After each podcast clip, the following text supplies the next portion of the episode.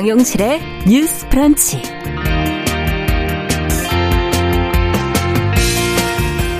안녕하십니까 정용실입니다. 20대 대선 사전투표가 오늘 시작이 됐습니다. 각 당 후보들의 선거 운동과 토론회 등을 지켜보면서 내 삶을 나아지게 만들 후보가 누구인지 다들 고민을 하셨을 텐데요. 자, 후보들이 내놓은 비전 공약을 청년과 청소년 또 여성의 시각에서 바라보면 아쉽다는 지적이 많이 나옵니다. 자, 왜 그런지 오늘 주간 똑똑똑에서 이번 대선에서 소외된 정책들에 관한 이야기 나눠보겠습니다. 네, 기후 위기는 이 시대를 살아가는 모든 사람들의 위기이고 또 함께 극복해야 할 과제인데요. 어린이 청소년보다 좀 더 무거운 책임감을 지녀야 할 사람들, 바로 기성세대들이죠. 최근에 산업화 세대로서 환경 위기에 대한 부채 의식을 갖고 행동에 나선 사람들이 있습니다. 60대 이상의 노년을 중심으로 구성이 된 60 플러스 기후 행동인데요. 이들은 기후변화를 어떻게 체감해 왔고 어떤 방식으로 목소리를 내고 있는지 오늘 초대석에서 활동가 한 분을 모셔서 이야기 들어보도록 하겠습니다. 자, 3월 4일 금요일 정용실의 뉴스 브런치 문을 엽니다.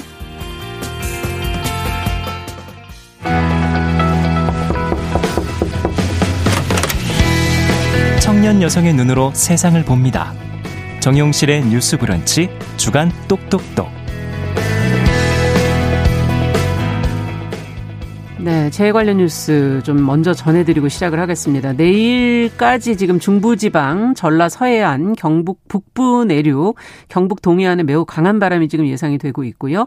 강한 바람이 불 때는 좀 차와의 다른 차와의 안전거리 좀 유지하시면서 감속 운행하시면은 어, 돌풍의 차량이 혹시 차선 밖으로 밀릴 수 있으니 좀 주의해 주시고요. 특히 강원도, 강원, 경상, 충북, 전남 지역에 지금 지속적으로 건조특보가 발효 중인 건 알고 계시죠? 모레까지 매우 강한 바람이 예상이 돼서 작은 불씨가 혹시 대형 산불로 또 이어지지 않을까 우려스럽습니다. 산불 등 각종 화재에 각별히 좀 유의해 주시기 바랍니다. 실수로 보통 이렇게 산불이 나는 경우가 많아서요. 작은 실수가 큰 산불이 되지 않도록 어, 많이 신경들 써주시기를 어, 바란다는 당부의 말씀드립니다. 자, 그러면 금요일 첫 코너 주간 똑똑똑으로 시작을 해보죠. 청년 여성의 시각으로 다양한 주제들을 다루고 있습니다.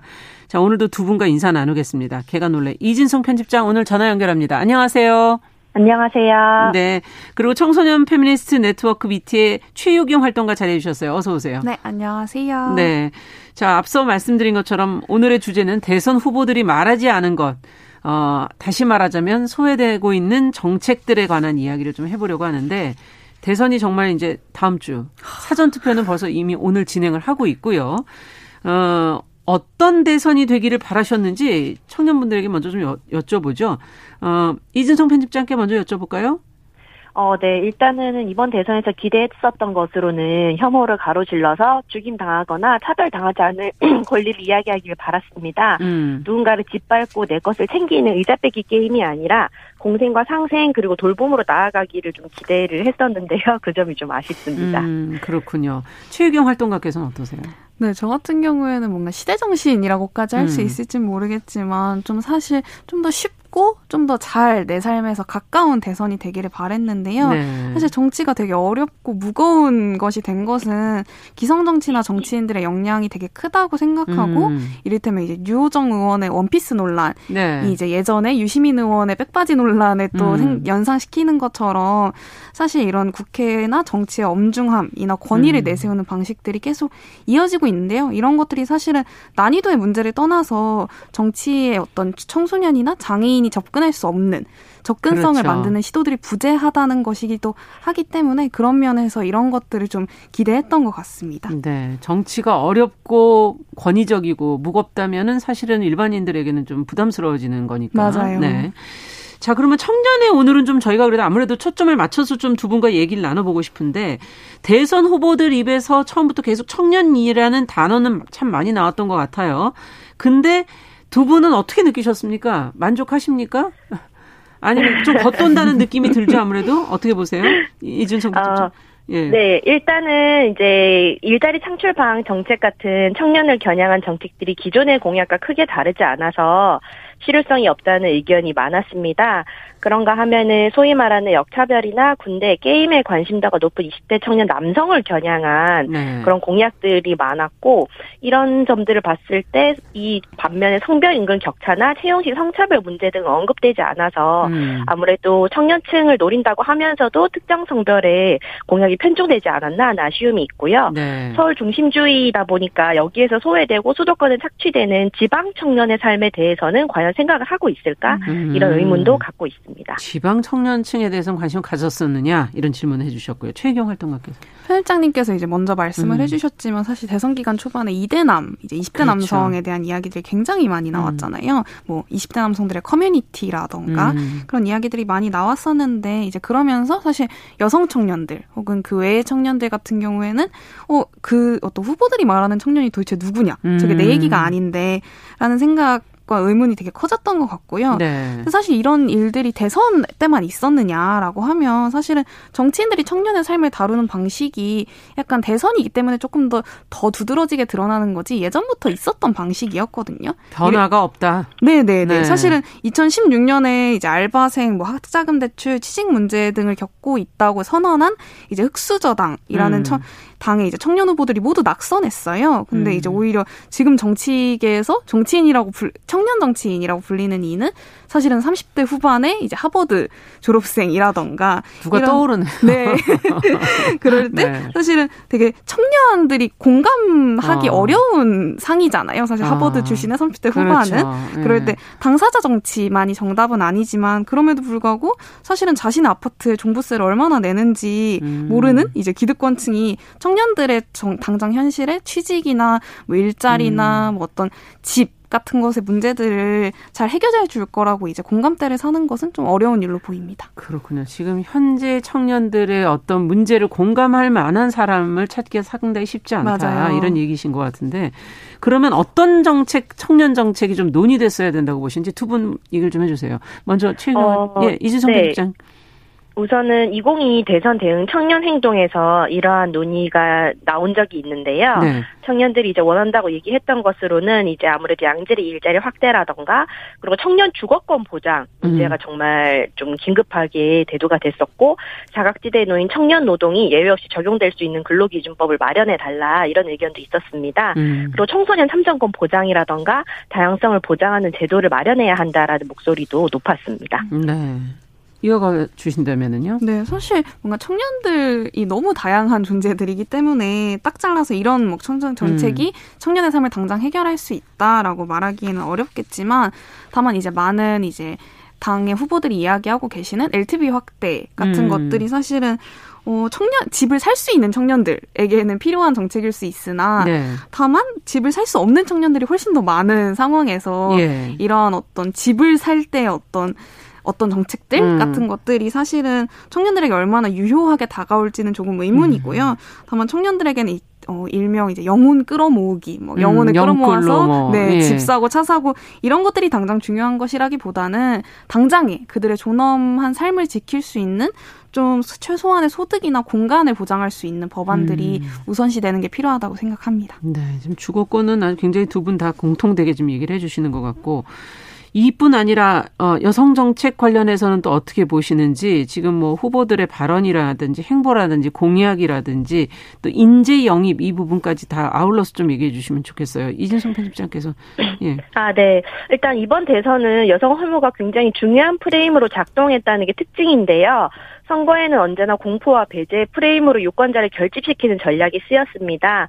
근데 이제 더 이상 안보가 좀 효과적인 결집 전략이 되지 못하다 보니까 새롭게 들고 나온 것이 좀 여성 혐오 전략인데 이런 구조적 차별이나 저성장 시대의 소, 청년 소외나 공정성의 붕괴 같은 문제는 기득권의 도덕성 문제인데도 이것이 마치 여성의 잘못인 양 몰아가서 네. 평가르기를 하고 이제 혐오와 적대를 구심적으로 삼고 있어서 상당히 문제적이라고 할 수 있는데요. 음. 최근에 이제 그 심상정 정의당 후보의 경우에는 강간죄 구성 요건을 비동의 강간죄를 도입하겠다고 밝혔고 네. 이제 이재명 후보 같은 경우에는 엠번방을 추적해서 디지털 성범죄를 세상에 알린 추적단 불꽃 활동가들을 영입하기도 했습니다. 네. 그런데 아무래도 이걸로는 좀 부족하다는 생각을 많이 하고 있기도 합니다. 아 그렇군요. 어떻게 보세요?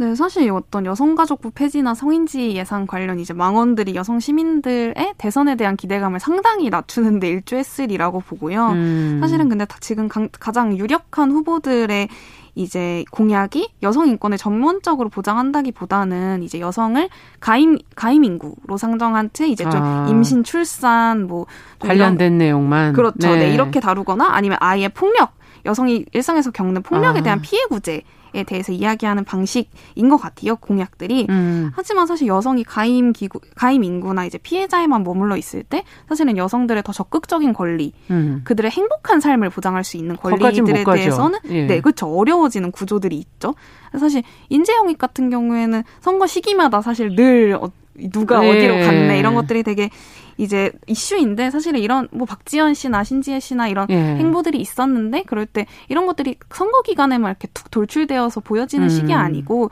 이들의 지향이 잘 그 당과 공약에 좀 가닿았으면 하는 바람 같은 것들이 있는 것 같습니다. 네, 그러네요. 한계가 좀 보이는 부분들을 지적을 해주셨고 자, 그렇다면 또 우리 여성의 문제만이 아니라 소수자에 대한 그 대선 후보들의 논의와 관심이 부족했다는 비판이 상당히 크게 나오고 있거든요. 뭐 장애인, 성소수자 등을 위한 정책 나온 게 있는지 뭐 차별금지법 관련 입장 표명도 확실하게 나온 게 있습니까? 어떻게 보셨어요? 어, 우선은 차별금지법에 대한 논의는 상당히 소극적이라고 볼 수 있는데요. 거대 양당 대선 후보의 일주일 연설 키워드를 분석한 통계를 보면은 기후 변화나 차별 금지, 소수자, 다양성, 여성, 남녀 등의 키워드가 거의 언급되지 않은 것을 볼 수 있습니다. 네. 또한 최근에 전국 장애인 차별 철폐 연대 전장연의 이동권 시위가 서울에서 계속해서 이어지고 있는데요. 장애인 이동권 문제에 대한 공약이나 관심도 아직까지 많이 부족한 실정입니다. 네. 최유경 활동가께서는 어떻게 보세요? 네, 사실 저도 전반적으로 아쉬운 면이 컸던 것 같고요. 이제 포괄적 차별금지법 관련해서도 시민사회 이제 차별금지법 제정연대라거나 이제 시민사회에서 굉장히 결집해서 뭐 정말 전국을 걷고 또 네. 사람들을 네. 만나고 이런 노력들이 굉장히 많았는데요. 여전히 음. 사회적 합의라는 낡은 핑계가 여전히 유효하다는 것을 확인했고 사실 문재인 대통령의 후보 시절을 생각하면 그의 페미니스트 선언이나 음. 차별금지법 공약 같은 것들이 사실 있었거든요. 네. 그런 것들이 지켜지지 않았고 사실 결국은 무용했지만 다만 이제 이런 것들이 그런 눈치를 보거나 혹은 대응을 하지도 않는 음. 아예 차별금지법에 대해서 그냥 코웃음 치고 지나가는 이런 음. 대선 것들이 분위기가 네, 네, 후퇴했다고 느낍니다. 도리어 언급조차 안 되는 것은 네. 후퇴한 것이다라는 지적도 해주셨어요. 지금 만 18세 청소년들이 투표권을 이제 얻었고 올해는 지금 지방선거부터는 피선거권도 갖게 되는 음. 그런 상황이지 않습니까? 청소년의 어떤 정치적 요구에 어, 귀를 열고 있다고 보시는지 이 부분은 아무래도 최경 활동가께 먼저 좀 여쭤볼까요? 네, 사실 뭔가 청소년 유권자들을 기존 유권자들과 좀 특별하게 유리되어서 보는 것 자체가 좀 이상한 부분일 수도 있다는 생각이 들어요. 사실 청소년이 함께하는 이제 첫 선거였던 네. 총선 때도 이제 새내기 유권자, 막 교복 입은 유권자, 뭐 꿈나무 이런 식으로 사실 청소년의 기존 유권자들로부터 분리해서 네. 호명하는 보도들이 굉장히 많았는데요. 하지만 청소년들이 정말 자신의 새내기나 교복 등으로 호명되기를 원하는지는 잘 모르겠어요. 음. 이건 마치 청소년들은 마치 무조건 진보를 뽑을 거라는 이야기들처럼 네. 오히려 앞서 언급한 청년 문제들처럼 굉장히 다양한 집단인 청소년들을 너무 단일하게 퉁치려는 음. 시도가 아닐지 고민스럽습니다. 네, 이건 어느 어, 단체에게나 똑같이 지금 적용되고 있는 부분이 아닌가 싶기도 한데 진송님께서 이진송 편집장께서는 어떻게 보십니까? 어, 네. 현, 일단 현재로서는 청소년들의 경우에는 연령이 제한되어 있다 보니까 원하는 정, 정당에 정식으로 가입 할 수가 없고 그러다 보니까 정책을 전책에 반영을 한다거나 본인의 의사를 드러내는데 아무래도 좀 더 비가시화되는 경향이 좀 있습니다. 음. 그래서 청소년이 정책을 만드는 과정에 좀 적극적으로 참여할 수 있는 제도가 필요하다라는 말이 많고 우선 또 각 당 대선 후보들의 교육 분야 공약이 네네. 학부모들의 주된 관심사인 대입 정책에 쏠려 음. 있습니다. 아. 네, 그러니까 학생들을 위한 교육 정책이라기보다는 수능 고난이도 문항의 네. 금지나 정신형의 확대처럼 당사자는 소외되어 있고 음. 이제 학부모들의 욕, 그 요구에 맞추는 상황이거든요. 예. 그러다 보니까 이런 걸 보면은 학부모의 주된 관심사보다는 학생 인권법처럼 학생들의 행복과 인권을 위한 정책이 필요하다고 생각을 합니다. 그러네요. 그 안에서도 교육 분야 안에서도 또 학부모의 음. 입장이 음. 우선되고 그렇다면 최유경 활동가께서 원하는 정책은 어떤 게 있으세요? 네, 사실 정책 같은 경우에는 현재 음. 박주민 의원이 작년 11월에 대표 발의한 학생인권법이 대표적으로 이제 학교에 있는 아. 청소년들의 삶을 좀 최소한으로 보장할 수 있는 마치 차별금지법 같은 법이라고 생각하고요. 네. 사실 스쿨미투가 굉장히 들불처럼 일어난 지 4년이 흘렀는데 여전히 두발 검사 같은 것들이 보도가 되고 현재 이제 초중 초중등 교육법 에는 이제 학생 인권을 보장할 실질적이고 구체적인 조항들이 부재하거든요. 음. 네. 그럴 때 이런 것들이 학생의 존엄한 삶 보장할 수 있는 최소한의 가이드라인이라고 생각하고요. 그리고 또 여담으로는 개인적으로 비동의 강간죄 앞서 이제 편집장님이 말씀해주신 비동의 강간죄가 상당히 중요하다고 생각하는데 음. 이제 기, 기존의 동의 개념이라는 네. 것이 사실 얼마나 협소하고 또 이성애자, 비청소년, 비장애인 중심이었는지를 확인하고 이제껏 성적 존재로 인정받지 못했던 장애인이나 음. 청소년들의 동의나 합의 개념 같은 것들을 어떻게 새롭게 재정립할지 고민할 기회라고 생각합니다. 네. 자, 마지막으로 그러면 어 정책 얘기는 아니고 이제 정당들이 뭐 세대 포위론이다, 5020 뭐 전략이다 이런 표현들을 쓰고 있던데 이런 어 어떤 설득의 대상이라든지 반대로 설득 당할 수 있는 집단으로 보는 이런 시선들 어떻게 보십니까? 끝으로 한 말씀씩 좀 해주시죠.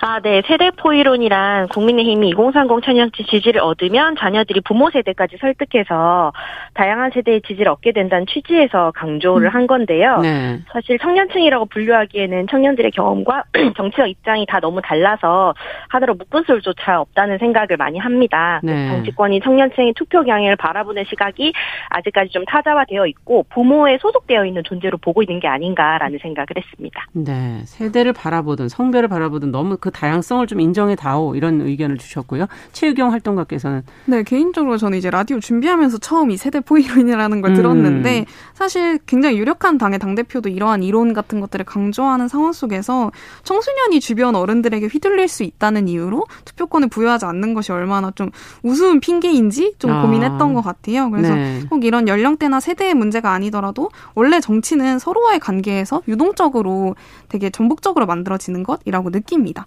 네, 어른도 사실은 변화할 수 있죠. 그럼요. 그 투표 연령에 대해서도 그럼 지적을 해주시는 겁니까? 지금 더 낮춰야 된다? 어, 그럼요. 네. 네, 그렇군요. 자, 오늘 주간 똑똑똑 대선 후보들의 공약과 관련해서 아쉬운 부분들 청년 여성 청소년의 시각에서 한번 좀 짚어봤습니다. 청소년 페미니스트 네트워크 밑에 최유경 활동가 그리고 계간홀로의 이진송 편집장 두 분과 함께했습니다. 말씀 잘 들었습니다. 감사합니다. 네, 고맙습니다. 감사합니다. 네, 정영실의 뉴스 브런치 1부 마치고 잠시 후 2부에 돌아오겠습니다. 11시 30분부터 일부 지역에서는 해당 지역 방송 보내드립니다.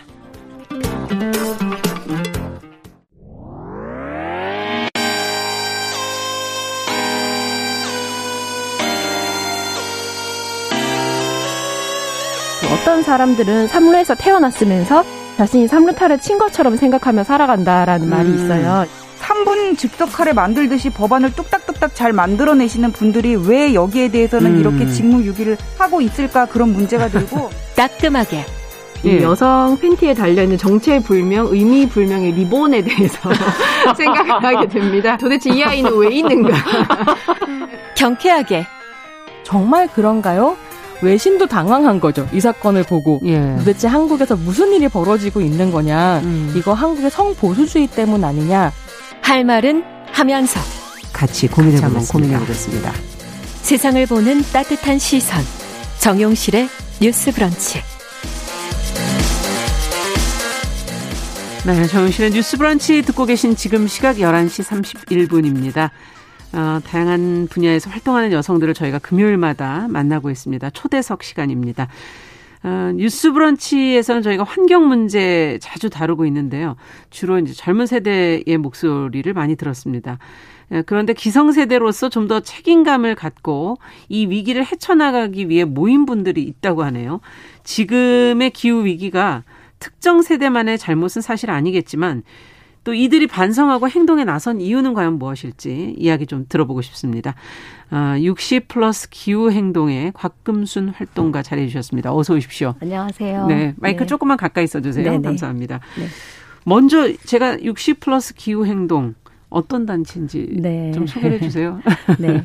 사실은 뭐 한 10명 정도가 네. 2020년 1월에 논의를 시작 했다고 합니다. 음. 그래서 그때 이제 음. 뭐 툰베리라고 그쵸? 예, 네. 굉장히 네. 우리 우리 사회에 그 문제 의식을 던져준 친구가 그렇죠. 있고 젊은 친구들이 사실 우리나라에서도 굉장히 많은 음. 친구들이 이런 환경 문제에 참여하고 있거든요. 그래서 그걸 보면서 어, 젊은이들이 저렇게 열심히 하고 있는데 네. 우리도 나서서 뭔가 해야 되지 않을까라고 이제 그런 생각을 논의를 하셨군요. 시작하다가 네. 코로나가 터져서 어. 예 상황이 이제 좀 종료하고 잠시 주춤하고 있었는데 아.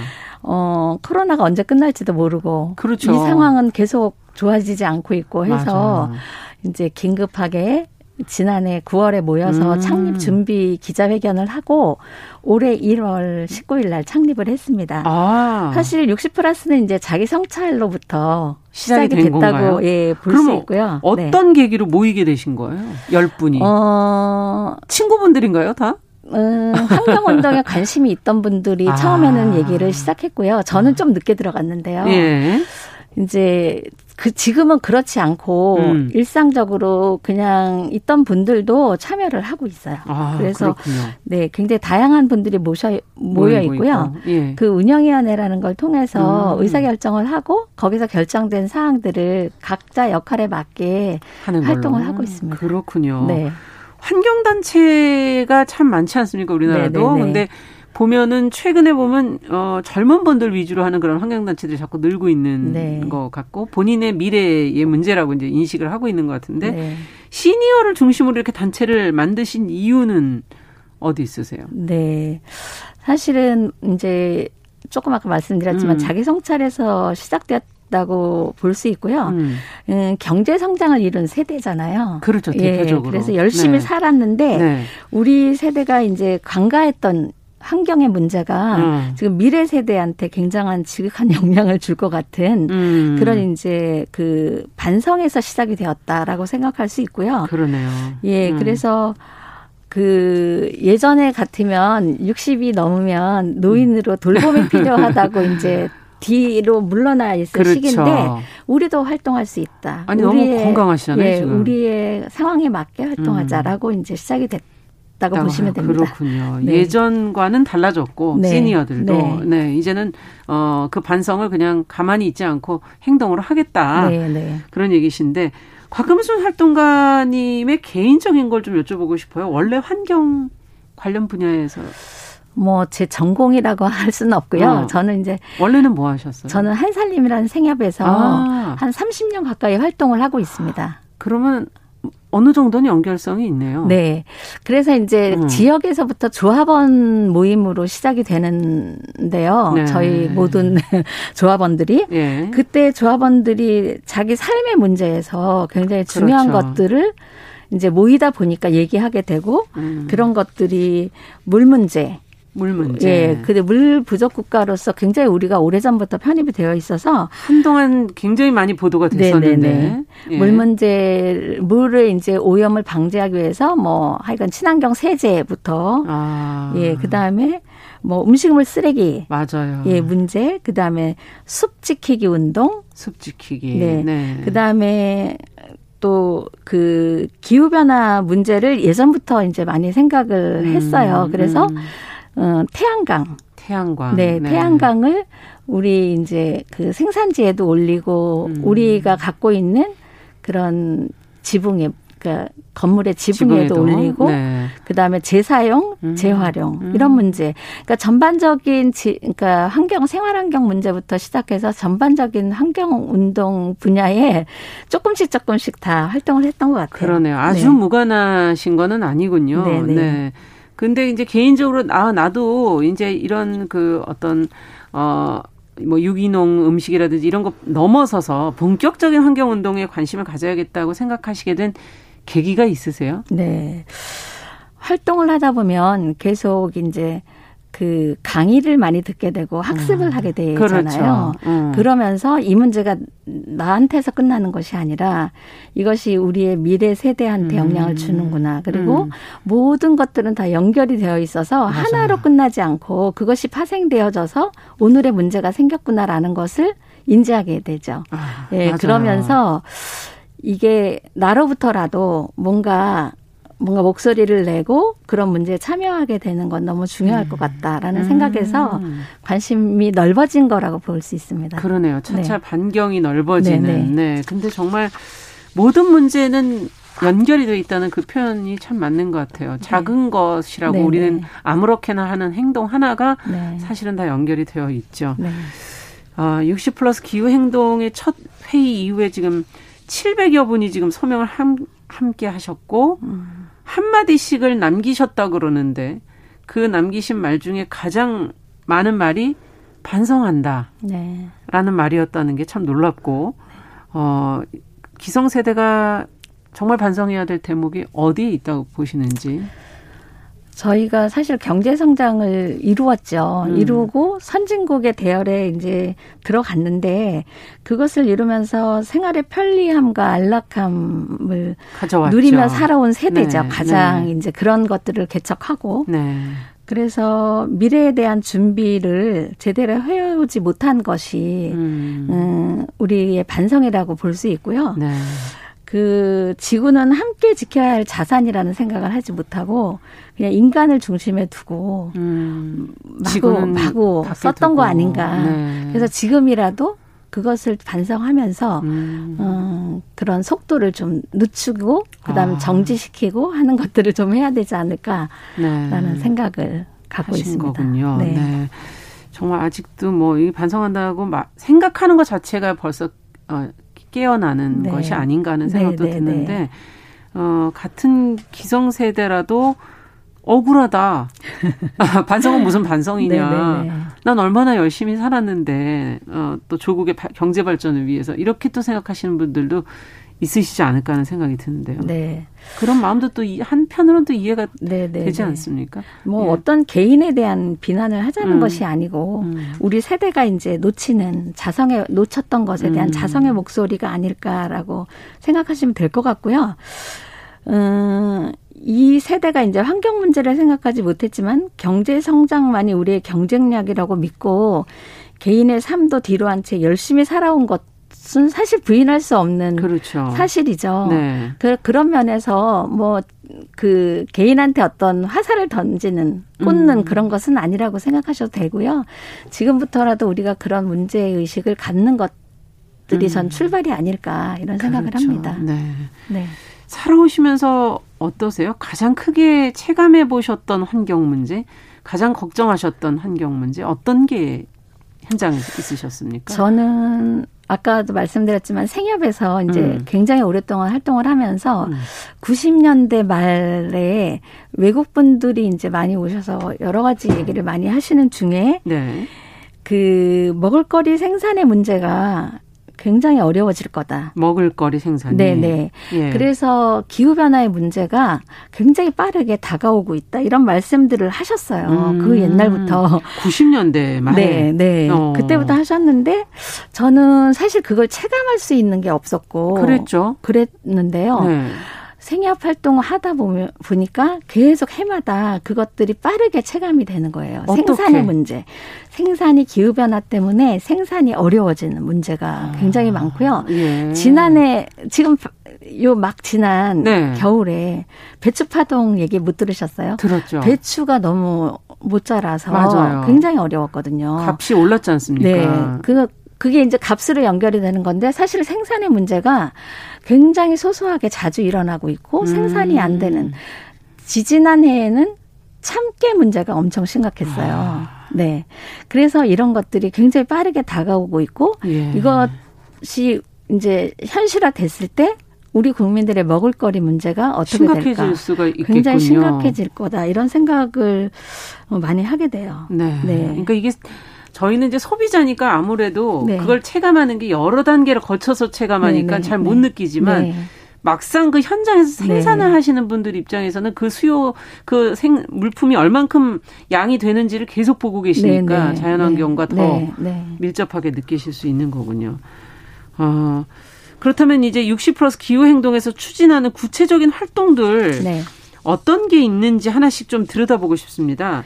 여기 뭐 같이 동참하실 분들이 있다면 또 네네. 같이 해주셔도 좋을 네. 수 있을 것 같고요. 마침 어제 납세자의 날이었거든요. 네. 그래서 어제 국회 앞에서 음. 행동을 했습니다. 어. 저희가 1월 19일 날 창립했는데 예. 창립하고 나서의 첫 번째 행동이었습니다. 어, 뭘 하셨나요? 그래서 어떤 거였냐면요. 네. 우리가 낸 세금으로 기후 위기부터 해결하라라는 아. 요구를 음, 내걸고 국회 앞에서 이제 정부와 국회에 촉구하는 네. 그런 행동을 했습니다. 어, 처음으로 첫 활동이 지금 어제였군요. 네. 네. 뭐 창립 전에도 소소하게 이제 현장을 음. 방문했던 일이 있고 하긴 하지만 본격적으로. 어쨌건 네, 본격적으로 창립을 하고 저희가 이제 그 SNS에다가 한다고 알리고 했던 음. 것은 어제 처음이었군요. 네, 처음이었어요. 그리고 네. 그래서 어, 또 뭐 지역에서도 올라오시고 뭐 아. 그랬던 분들도 계시는데요. 네. 앞으로도 그 현장을 굉장히 현장 참여를 중요하게 생각하기 때문에 음. 석탄 화력 발전소 뭐 현장이나 가봐야 알죠. 네. 그리고 생태계가 무너지고 있는 지리산, 설악산 이런 데도 가볼 생각이고요. 네. 그다음에 뭐 지구의 날이나 여러 가지 의미 있는 날들이 있을 때 음. 저희가 그 현장에서 함께 목소리를 내는 활동들을 계획하고 있고요. 그렇군요. 그것은 늘 이제 저희가 홍보나 그렇게 할 거입니다. 네. 그래서 그런 것들을 동참해 주시면 동참해 주시면 음. 저희한테 무척 힘이 되겠습니다. 그렇군요. 네.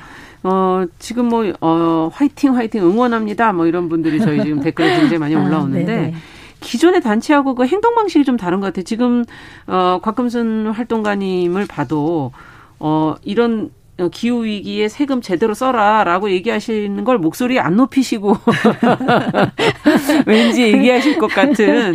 근데 네. 기사를 보니까 네. 어슬렁 어슬렁 웅성웅성 이렇게 네. 하겠다 표현하겠다 이렇게 네, 네. 해놓으셨는데 이게 뭡니까? 어떻게 네, 기존에 이... 제 우리가 네. 현장에서 시위를 한다 이러면 굉장히 목소리를 높이고 어. 뭔가 행동이 과격하고 이랬었잖아요. 그렇죠, 그렇죠. 근데 이제 저희는 좀 약간 이제 나이가 들기도 했고 음. 좀 편안하게 얘기하면서 어. 좀더 알리는데 의미가 두겠다. 있고 네 현장에서 또 사람들과 이야기를 나누기도 하고 음. 이런 것들의 의미를 두기 때문에 음, 그런 표현을 썼습니다. 아. 어슬렁 어슬렁 웅성 웅성. 네. 그래서 위협하는 느낌은 안 들지만 계속 지속적으로 하시겠다 뭐 이런 네, 얘기인가요? 네네네. 네. 그렇죠. 어. 그래서 그런 것들이 거부감 없이 아, 음. 아 나라도 저기 갈 수 있겠다라고 이제 생각하는 분들을 음, 많이 만들어서 저희가 이제 지금 이 문제가 정말 시급하다는 거를 알릴 음. 수 있는 음. 그런 방법을 택하신 거군요. 네. 네. 어, 정말 그 어떻게 보면 그 세대에 맞게 활동, 이 행동 방식이라는 것도 달라질 수 있겠구나 네, 이런 생각도 네. 이 말씀을 들으니까 듣네, 들리네요. 네, 네. 예. 그렇죠. 네. 어슬렁어슬렁 위협적이지 않게 느껴지고 웅성웅성이라는 건 서로 계속 얘기하시겠다는 네, 네, 거죠. 네. 한, 한 가지 이슈에 그래서 대해서. 그래서 가면은 현장에서 이제 현장에 있는 분들의 이야기를 계속 듣고? 나누고 듣고 하는 것들도 아. 굉장히 많이 했었거든요. 예. 그래서 이제 그런 것들을 지속적으로 하려고 하고 있습니다. 네. 어떤 바, 이런 신선한 방식으로 하면 어떤 반응들이 오나요? 기존에는 막 소리 높이고 이제 그렇게 했었는데 그렇지 않은 방식으로 하니까. 어, 물론 뭐 이런 방식에도 관심이 없으신 분들도 있겠지만 음. 음, 거의 굉장히 지지를 많이 받고요. 젊은 음. 층들한테도 지지를 받고 아. 그러고 있습니다. 그래서 음, 생각보다 빠르게 어. 저희한테 응원을 보내주시고 있어서 네. 감사한 일이죠. 네. 네. 지금 뭐 많은 분들 뭐 대, 어, 대단히 공감합니다. 참여하고 싶습니다. 어, 뭐 이런 의견들을 보내주신 분들도 계신데 네. 자, 이 어, 자라나는 아이들 사실 청소년을 위해서 어, 시니어들이 이제 60 플러스 기후 행동을 시작하셨어요. 앞으로 해줄, 해야 할 일, 해줄 수 있는 일, 뭐가 있을까요? 어떤 일들이 있을까요? 정말 찾아보면 어, 꽤 많을 것 같기는 한데요. 뭐, 현재보다 더 나빠지지 않을 환경을 위해서 저희가 음. 노력을 이제 계속적으로 찾아서 해야 될 것 같고요. 음. 그리고 사실은 일회용과 패스트푸드에 익숙한 그 젊은 친구들한테 아. 사실은 기후 변화라는 건 굉장히 단어로서만 익숙한 것일 수 있거든요. 아, 제가 90년대 말에 기후 변화를 들었을 때 받았던 반응만큼 네. 이 친구들도 사실 그거를 몸으로 느끼거나 뭔가 그런 그렇죠. 생태적 감수성을 갖기에는 사실 굉장히 세대도 짧고 그런 환경에 많이 노출이 되어 있었잖아요. 자연스럽게 하고 있는 거는 이게 바, 환경에 반하는 행동을 하고 있는 네, 거죠. 네, 네. 그래서 음. 이제 그런 것들을 적극적으로 조금 알릴 수 있는 기회, 음. 뭐 그런 것들을 만들어야 되지 않을까. 그런 것들은 사실 뭐 여러 가지 방식이 있겠죠. 음. 뭐 강의를 통해서나 아니면 약간 뭐 여러 가지 젊은 층들도 많이 만나고 음. 뭔가 해야 되지 않을까 싶고요. 네. 그런 활동은 뭐 이 기후 변화뿐만 아니라 여러 가지 분야에서 음. 그 이걸 겪어온 분들의 이야기가 전달이 돼야 되지 않을까 싶습니다. 네, 그렇군요. 그러니까 지금 못 느끼고 있는 부분들, 내가 먼저 느낀 것을 일단은 네. 느끼게 네, 해주고 네. 싶다라는 네. 얘기를 해주셨고, 그건 뭐 형태는 여러 가지 방식이 있지 않겠는가라는 네, 네. 얘기를 해주셨어요. 어, 곽금순 활동가께서 전문성을 쌓아온 분야가 아까 생협 얘기해 주셨는데 이 먹는 거잖아요, 사실. 예, 식생활과 연결이 또 되어 있는 이 부분에서도 고민이 뭐 지금도 계속 돼야 네. 될 부분이 아닌가 하는 네, 생각도 네. 들고 어떻게 어, 보십니까 이 부분은? 네, 저는 뭐 다양한 분야에서 먹을거리와 관련돼서는 활동을 하고 있는데요. 네. 오늘 한 가지 특별하게 이제 말씀을 드리고 싶은 것은 음. 연간 버려지는 음식물 쓰레기 문제입니다. 아. 이것의 처리 비용이 어. 뭐 약간씩 자료마다 차이가 있는데 예. 1조 원 이상이라고 이건 아, 아 10조 예, 1 이게 이제 자료에 따라서 자료에 따라서 되게 차이가 많이 나요. 네. 그래서 굉장히 차이가 많이 나는데 1만 5천 톤이고요. 네. 이것이 뭐 그 8, 9천만 원이라고 얘기하 8, 9천 억, 억이라고 어, 얘기하는 네. 데도 있고 뭐 차이가 너무 많이 나네요. 굉장히 차이가 많이 나요. 나는데 그러니까 제대로 조사가 안 되고 있다는 얘기군요. 네네. 어떻게 굉장히 본다면. 뭐 환경부 자료는 너무 터, 터무니없이 금액이 커서 제가 못 갖고 왔는데 네. 그래서 이런 통계들이 있거든요. 예. 그래서 이런 것들은 어, 저희가 이게 개인적으로 인지를 해야 되는 문제여서 음. 개인의 동참 없이는 해결을 낼 수가 없는 거거든요. 네. 그래서 이 음식물 쓰레기 그리고 음식물을 먹지 않고 버리는 음식물도 4%나 된다고 해요. 전체 음식물 쓰레기. 어떻게 된 겁니까? 먹지 않고 버리는 건? 그것은 이제 그냥 두었다가 썩어서 버리거나 아. 생산이 되었지만 팔리지 않아서 팔리지 그랬거나. 않아서 네. 그런 것도 굉장히 비중이 커요. 근데 우리가 예, 음. 사실은 식량 자급률이 굉장히 낮은 나라거든요. 아, 네, 그쵸. 한 45%. 그러니까 수입에 의존한다는 말씀이시죠? 네네, 45% 예. 정도인데 그렇게 이렇게 버리는 게 많아서 저희가 이제 이 문제에 대해서 개인의 음. 노력들 네. 이것을 인지하고 노력하는 것이 굉장히 필요할 것 같고요. 예. 그다음 코로나 이후에 배달이나 포장 음식 엄청 많아졌잖아요. 맞아요. 이거는 많이들 문제. 고민하시면서 사실 네. 또 드시고 계실 네. 거예요. 네. 예. 그래서 이 문제를 예. 어 딱히 이것이 답이다라고는 할 수 없지만 네네. 어쨌건 개개인의 노력을 통해서 음. 이 쓰레기를 만들지 않으려고 하는 것들을 우리가 노력하지 음. 않으면 안 된다. 그래서 그러니까. 예, 이것들이 음, 우리가 모두 함께 노력해야 되는 문제가 아닐까라고 네. 생각합니다. 지금 크게 음식물 쓰레기 얘기랑 네. 지금 이제 코로나 이후에 늘어난 배달, 음. 어, 또 포장 이런 네네. 부분에서 어떻게 해야 될 것인가 이제 그두 네. 부분을 개인적으로는 이제 이 문제를 계속 관심을 가지고 네네. 같이 한번 또 고민을 개인들의 노력이 없이는 네. 할수 없는 분야다라는 네. 지적을 해주셨어요. 어, 지금 60 플러스 기후행동에서 이제 기후 위기 대응이 이제 중요 의제가 돼야 된다라고 지금 이제 어, 보고 계시는 건데 대선이 지금 코앞이지 않습니까? 오늘부터 지금 사전 네, 투표, 다음 주가 네. 이제 투표인데 대선 후보들을 포함해서 이제 정치권이 뭐 6월에는 또 지자체 선거가 또 있으니까 환경 정책에 대해서 이 기회에 좀 말씀 목소리를 좀 내주시죠. 어떤 제안이라든가 당부라든가. 네. 그 2050년까지 탄소 중립을 선언했어요, 정부가. 네. 네. 그런데 이게 성장 프레임에서 벗어나지 않는 한 사실은 이루기 어려운 음. 문제라고 생각을 합니다. 아. 그 그리고 또한 탄소 중립은 음, 굉장히 어디서 그냥 뚝 해서 되는 게 아니고 음. 모든 부처가 협력해야만 가능한 일이거든요. 예. 그래서 선언을 넘어서 실제로 이루어질 수 있는 정책을 세워 나가야 될 것 같고요. 음. 예를 들어서 농림부 하나만 봐도요. 네. 제가 아까 말씀드렸듯이 생산에서 예. 유통에서 소비에서 폐기에 이르기까지 음. 각 단계에서 굉장히 탄소와 관련 관련된 활동을 음. 할 수가 있거든요. 그러네요. 네. 네. 그런데 이게 각 부처마다 또 이렇게 연결이 다 들여다 보면 그렇게 있고. 있거든요. 네. 그래서 이거는 범정부적으로 해야 되는 일이라고 생각을 하고요. 아. 또한 이제 제가 아까 계속 말씀드렸듯이 음. 한 사람 한 사람이 국민 한 사람 한 사람이 실천이 뒤따르지 않으면 또 어려운 일인 것 그러네요. 같아요. 네. 그래서 실천을 담보하는 정책도 함께 만들어갔으면 좋겠다. 그래서 이것이 예. 선언에 그치지 않고 예. 진짜 실질적으로 이 문제를 해결하는 예. 방향으로 예. 정책을 세워 나가야 되지 않을까라는 음. 것을 강력하게 말씀드리고 싶습니다. 네. 네.